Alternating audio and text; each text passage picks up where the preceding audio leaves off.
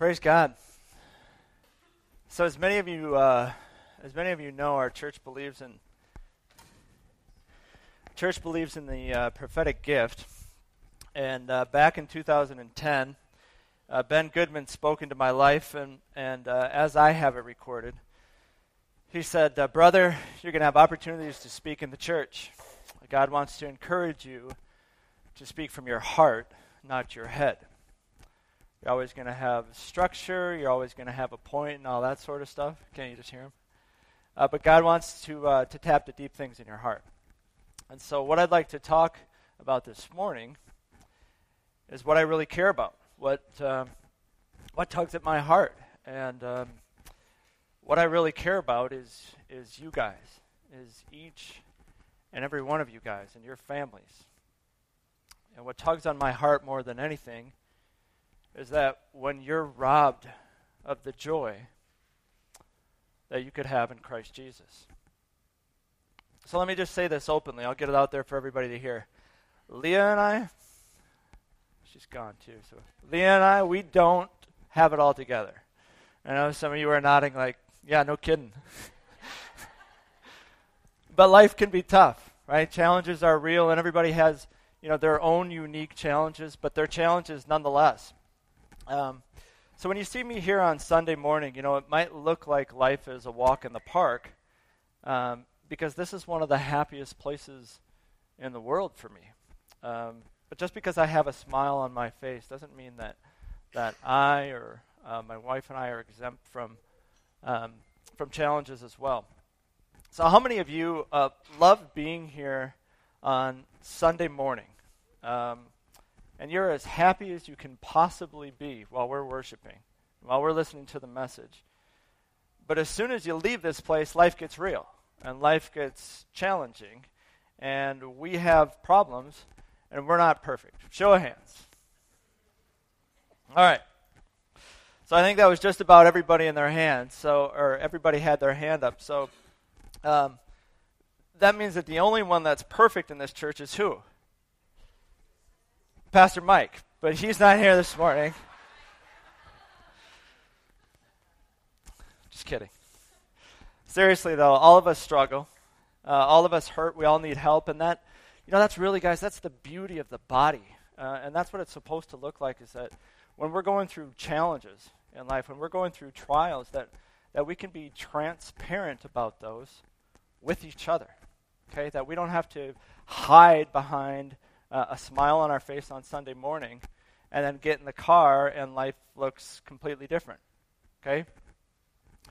So, anybody that knows me uh, knows that the book of James is a book that has captured my attention from the minute that I started reading it. And, I, you know, I think that the reason for that is because I felt like James was talking about me. Uh, there was a time in my life when um, when I was sitting in church every Sunday, I was raising my hands during worship. I was a part of a life group, but I wasn't living a Christian life.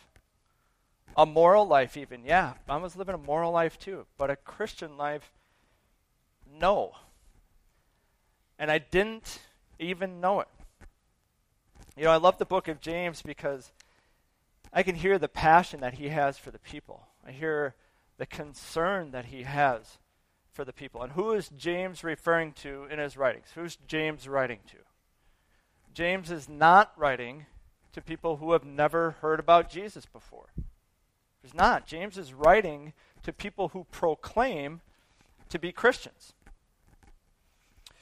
So he's writing to the people in the churches, and, and what he's saying in this book is that it's not only possible, but it's probable that there are in, that there are people in church who, although they can talk about Jesus, and they might look like Christians, right? Because we've all learned how to talk and, and kind of look like Christians. What he's saying is that it's not only po- uh, possible, but it's probable that even though we might be in church, it's possible, probable, that some of us may be deceived.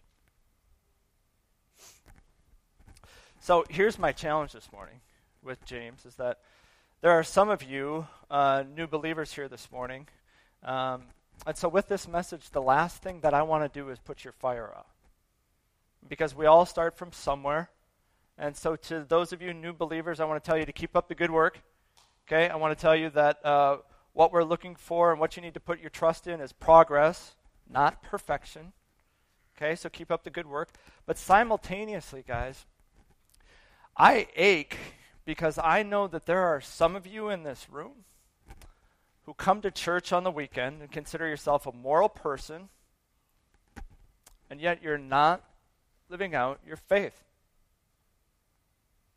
You have the knowledge to know that faith will set you free, and that faith is the key, but according to your actions, you haven't fully bought in. You haven't fully committed to saying, Yes, I believe that Jesus is, is Lord. I believe that the Bible is the truth and the Word of God. And I surrender my life to His will. So if you were anything like me at one point in time, somebody probably said, You want to go to heaven or you want to go to hell? And you're like, I'll take heaven. Right? And you might have even repeated a prayer. Okay? Um, but the commitment excuse me, the commitment and the obedience to Him isn't there. You know, you've learned what the book says, you've heard the studies, you've maybe read the Bible, okay? But the application piece of this is missing. And what I'm telling you is that if the application piece is missing from your faith, that it's possible that you're being deceived. What some of you might feel right now is who does this guy think he is? what gives him the right to judge. But, guys, what I would contend is that it would be incredibly unloving for me to not say anything if, in fact, you think that you're living a Christian life, but maybe you're being deceived. This is not me judging. Remember that there was a time there was a time that James was talking about me. The book of James is about true faith. It's about true faith.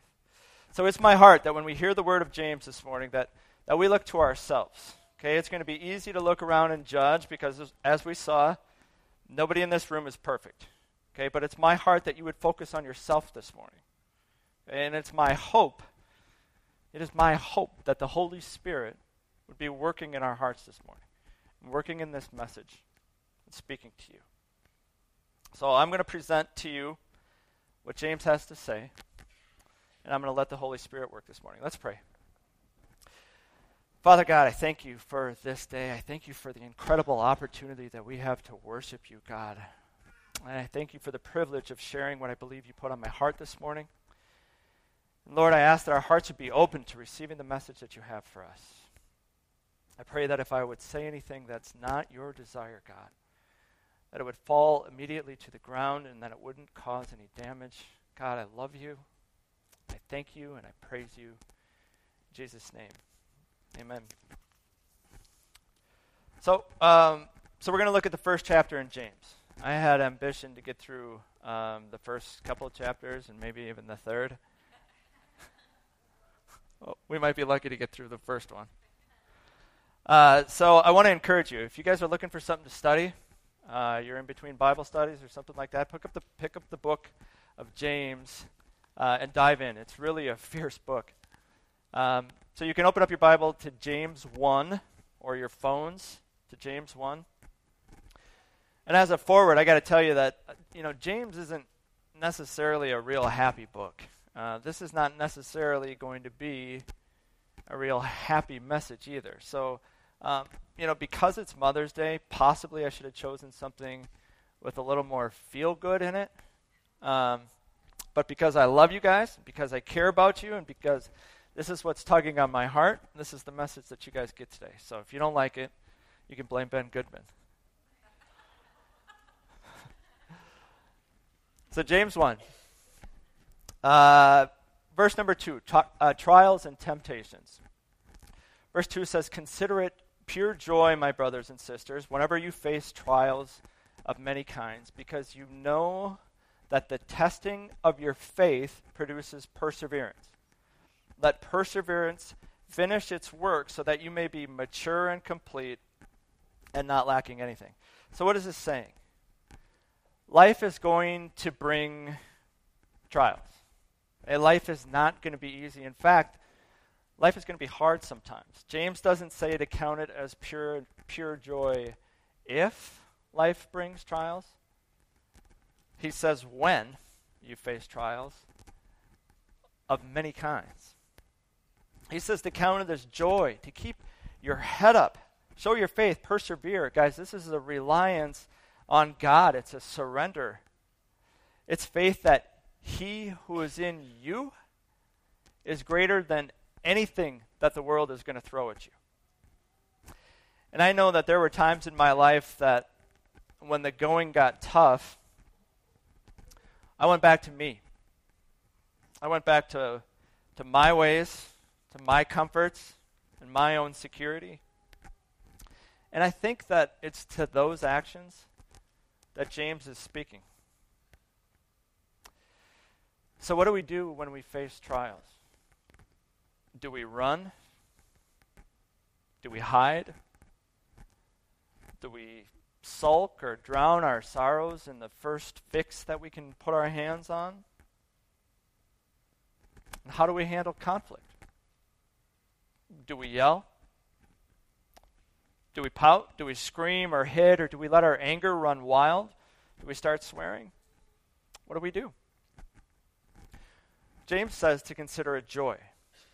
Doesn't say that you should be happy about it, but he says consider it joy. So, what's the difference? Google knows. Joy is cultivated internally, it comes uh, when you make peace with who you are, how you are, and why you are. Right? So it's a peace that you have about yourself, about knowing who you are, why, and how you are. Whereas happiness tends to be externally triggered, not my language, and it's based on other people, other things, other places, thoughts, and events. Okay? So, with that, I don't think that you can have pure joy without Jesus Christ because joy, again, is about who you are, how you are, and why you are. And if your identity isn't in Jesus Christ, then what's it in? And when trials come, if, if we don't have faith in Jesus Christ, a pure faith, true faith in Jesus Christ, well, it's no wonder why I faced the trials the way that I did, that I responded the way that I did. So consider it joy, James says. Why? Because the testing of your faith through these trials are going to grow you. They're going to produce a perseverance so that you can be mature and complete, not lacking anything, so that we can become everything that God has called us to be.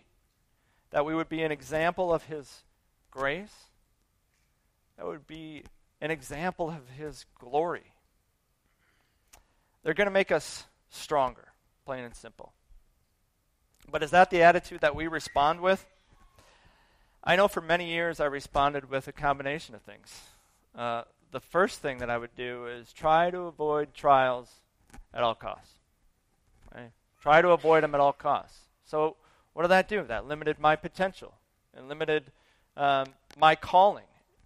And if there was a trial, I'd try to run. I'd try to run, or I'd snag the first fix that made me feel a little bit better inside. And if there wasn't a fix there, I'd probably become angry. I'd get defensive, maybe isolate. Can you see the enemy working in that?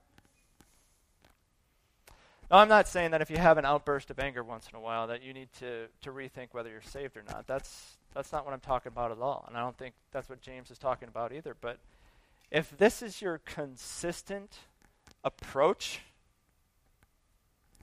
then I think we've got problems.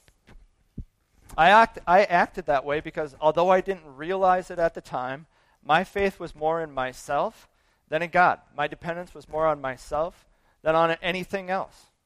So now compare what we just talked about, the way that I was responding, to having a true and genuine faith, a reliance on Him, a faith that allows us to unite with the body, a faith that um, allows us to come together and be transparent and build each other up, a faith that's going to allow us to grow more mature and stronger in our dependence on Him. Guys, these trials aren't a, aren't a waste. They're not a waste at all. They're, they're what He wants to use to make us stronger. So, how are you responding to them? Think of the last trial that you went through. Think of the current trial you're going through. And I'm not saying that we need to be perfect. It's the last thing I'm saying, of course. But what I am saying is that if we're consistently reacting in a negative way to trials and temptations, then you need to seriously think about your level of faith in Jesus Christ. Verse 5 But if any of you lacks wisdom, let him ask of God, who gives to all gener- generously and without reproach, and it will be given to him. But he must ask in faith without any doubting, for the one who doubts is like the surf of the sea, driven and tossed by the wind. For that man uh, not to expect that he'll receive anything from the Lord, being a double minded man, unstable in all of his ways. So, what's James saying here? If you don't understand why you're going through the trials that you're going through, what? Ask him. Like I said before, he wants to use these trials to grow us. Ask him for wisdom. But again, we see true faith come into the picture because it says that we must ask without any doubting, for the one who doubts shouldn't expect to receive anything from the Lord. This is challenging. This was challenging for me. Think about what I was going through with this. So I didn't realize how much I was lacking in my faith.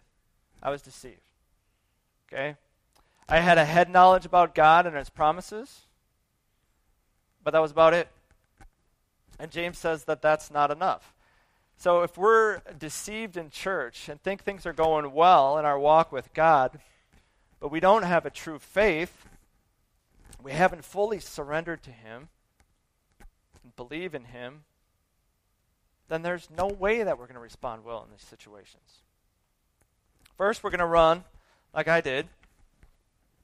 And while we're running, we're going to be asking God, why is this happening to me? But in our running, it's evident that we don't have the true faith that James tells us about in verse, verse 6 that you must ask for uh, without doubting, or you shouldn't expect to hear anything. So, so now we're running, and we're not hearing from God, and you can see why I'm so concerned about this, this true faith, this genuine faith. Because you can almost see the enemy running alongside. He's telling you, run faster I told you he wasn't real. I told you he's not listening to you. I told you he doesn't care about you. So you can see why true faith is absolutely necessary. Go to verse 9. But the brother of humble circumstances is to glory in his high position, and the rich man is to glory in his humiliation, because like flowering grass he will pass away.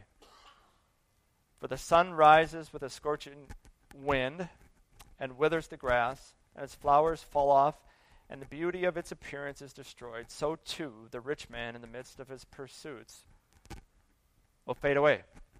What's James talking about here? A brother in humble circumstances is to glory in his high position. A brother going through trials and temptations is in a great place because the Lord is sculpting him. The Lord is, is molding him and strengthening him. And the rich man is to glory in his humiliation. Who's the rich man here? The one who's not facing his trials. The one who lacks the true faith. The one who runs from his trials, doesn't face them head on to maybe pursue other things. And while it may look pretty on the outside, what it says here is it's like a flower which withers and there's no strength. Verse 12. Verse 12 says, Blessed is a man who perseveres under trial. For once he has been approved, he will see, re- receive, excuse me, the crown of life which the Lord has promised to those who love him.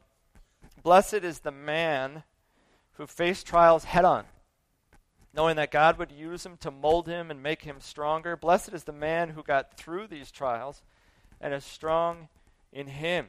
He, he will be the one who will receive the crown of life which the Lord has promised. Down to verse 19. This you know, my beloved brethren, but everyone must be quick to hear, slow to speak, and slow to anger. For the anger of man does not achieve the righteousness of God. The anger of man does not achieve the righteousness of God. What a message for today. Quick to hear and slow to speak. You want to know why Facebook's so popular? This problem's been around for a really, really long time. Everybody wants to have a voice. Everybody wants to have a voice. And if they do look like they're listening or they're pretending to listen, what they're really doing is just thinking about the next thing that they want to say as soon as somebody takes a breath or there's a gap in the conversation. James is telling us, urging us to take the time to listen. Slow down. Take the time to understand. And then in verse 21,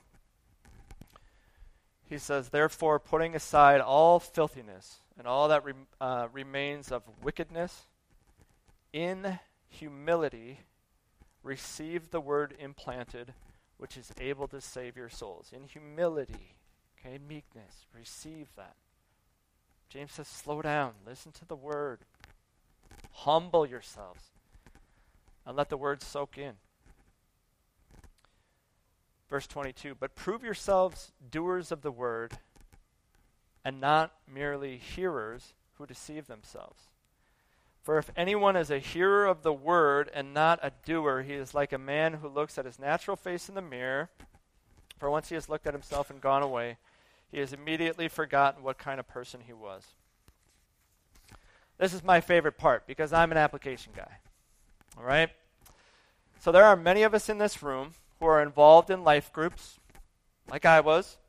Bible studies, we do morning devotions. We might do a devotion with our spouse at night. We might come to, ch- to church and hear the message on the morning. Might even attend a Sunday school before the, ch- uh, the church service. And what James is saying here is that if we're not going to do anything with the information that we learn, what's the point? Why are we here? Why are we wasting our time on this?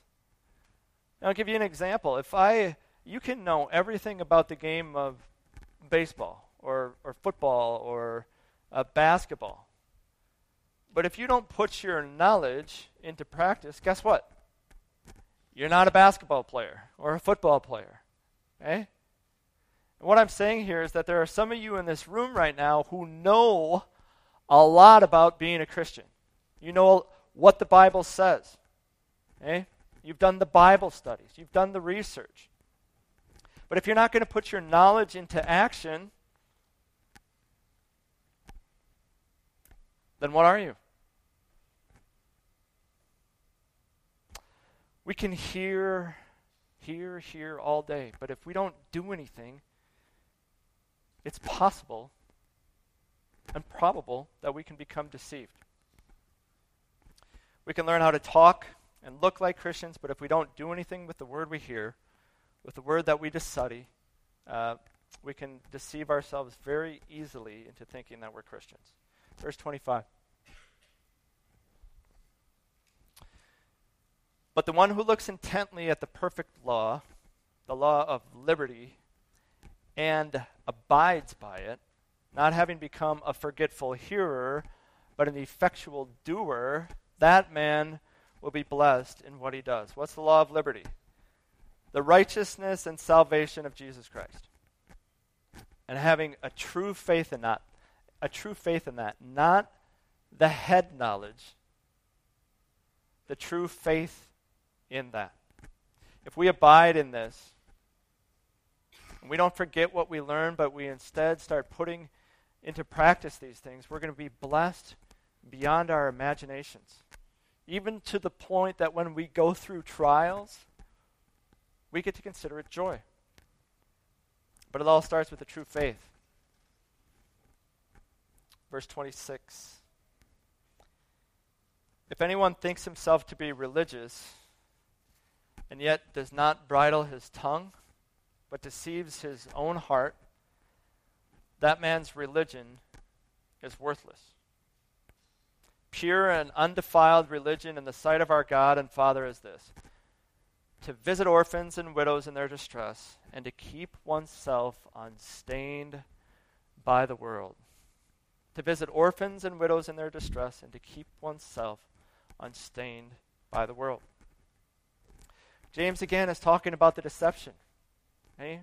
One quick way to know what's in a man's heart by listening to him speak. And then James goes on to remind us just how important action is in our faith. To take care of who? The least of these, right? God commands us to love the Lord your God with all your heart, mind, and soul, and love your neighbor as yourself, especially the least of your neighbors. So it's only by grace through faith that we're saved. True faith. Okay? So it's not about works. I don't want you to think that. Okay? But if our actions don't line up with the Word of God, then it's possible. It's possible that you're deceived. Like I was. Again, nobody's perfect. Okay? But are we making progress? To the last line. Do me a favor if you have a pen or a pencil and uh, write this down. If you don't have a pen or a pencil, I just want to encourage you to read this to yourself.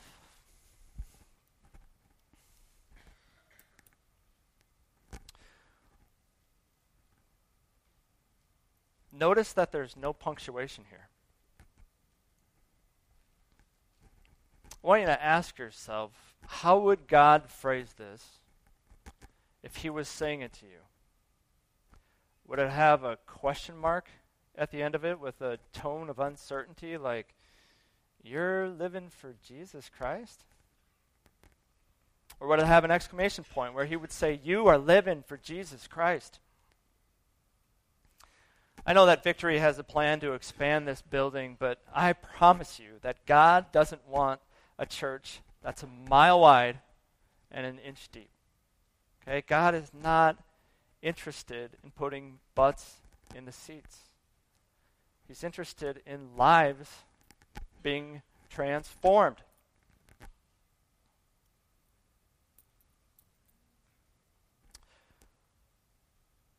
Brian and Olivia are going to come up and lead us in worship um, as we close today. But I want to challenge you uh, during this time to ask yourself how would God read this question to me? Would he read that statement to you? Would it have a question mark? Or would it read with an exclamation point? And I want to encourage you guys that salvation isn't just a prayer. Salvation is a surrender. Salvation is a commitment. And if you're broken down this morning, if you're tired, you're ready for a change, you find yourself where I was in that seat, and you say, you know what, it's time to resubmit my life to Christ. Or, you know what, maybe I am being deceived. Maybe I do struggle with these kinds of things. I want you to come on up. We'd be happy to pray with you. If you feel that the Holy Spirit's prompting, prompting you to surrender, come on up and let's pray. And if you've never accepted Jesus Christ into your life, make this the day that you remember forever. Mother's Day 2017. Eh? The day that you re- surrendered your life to Jesus Christ. Come on up, if that's you, and let's pray together.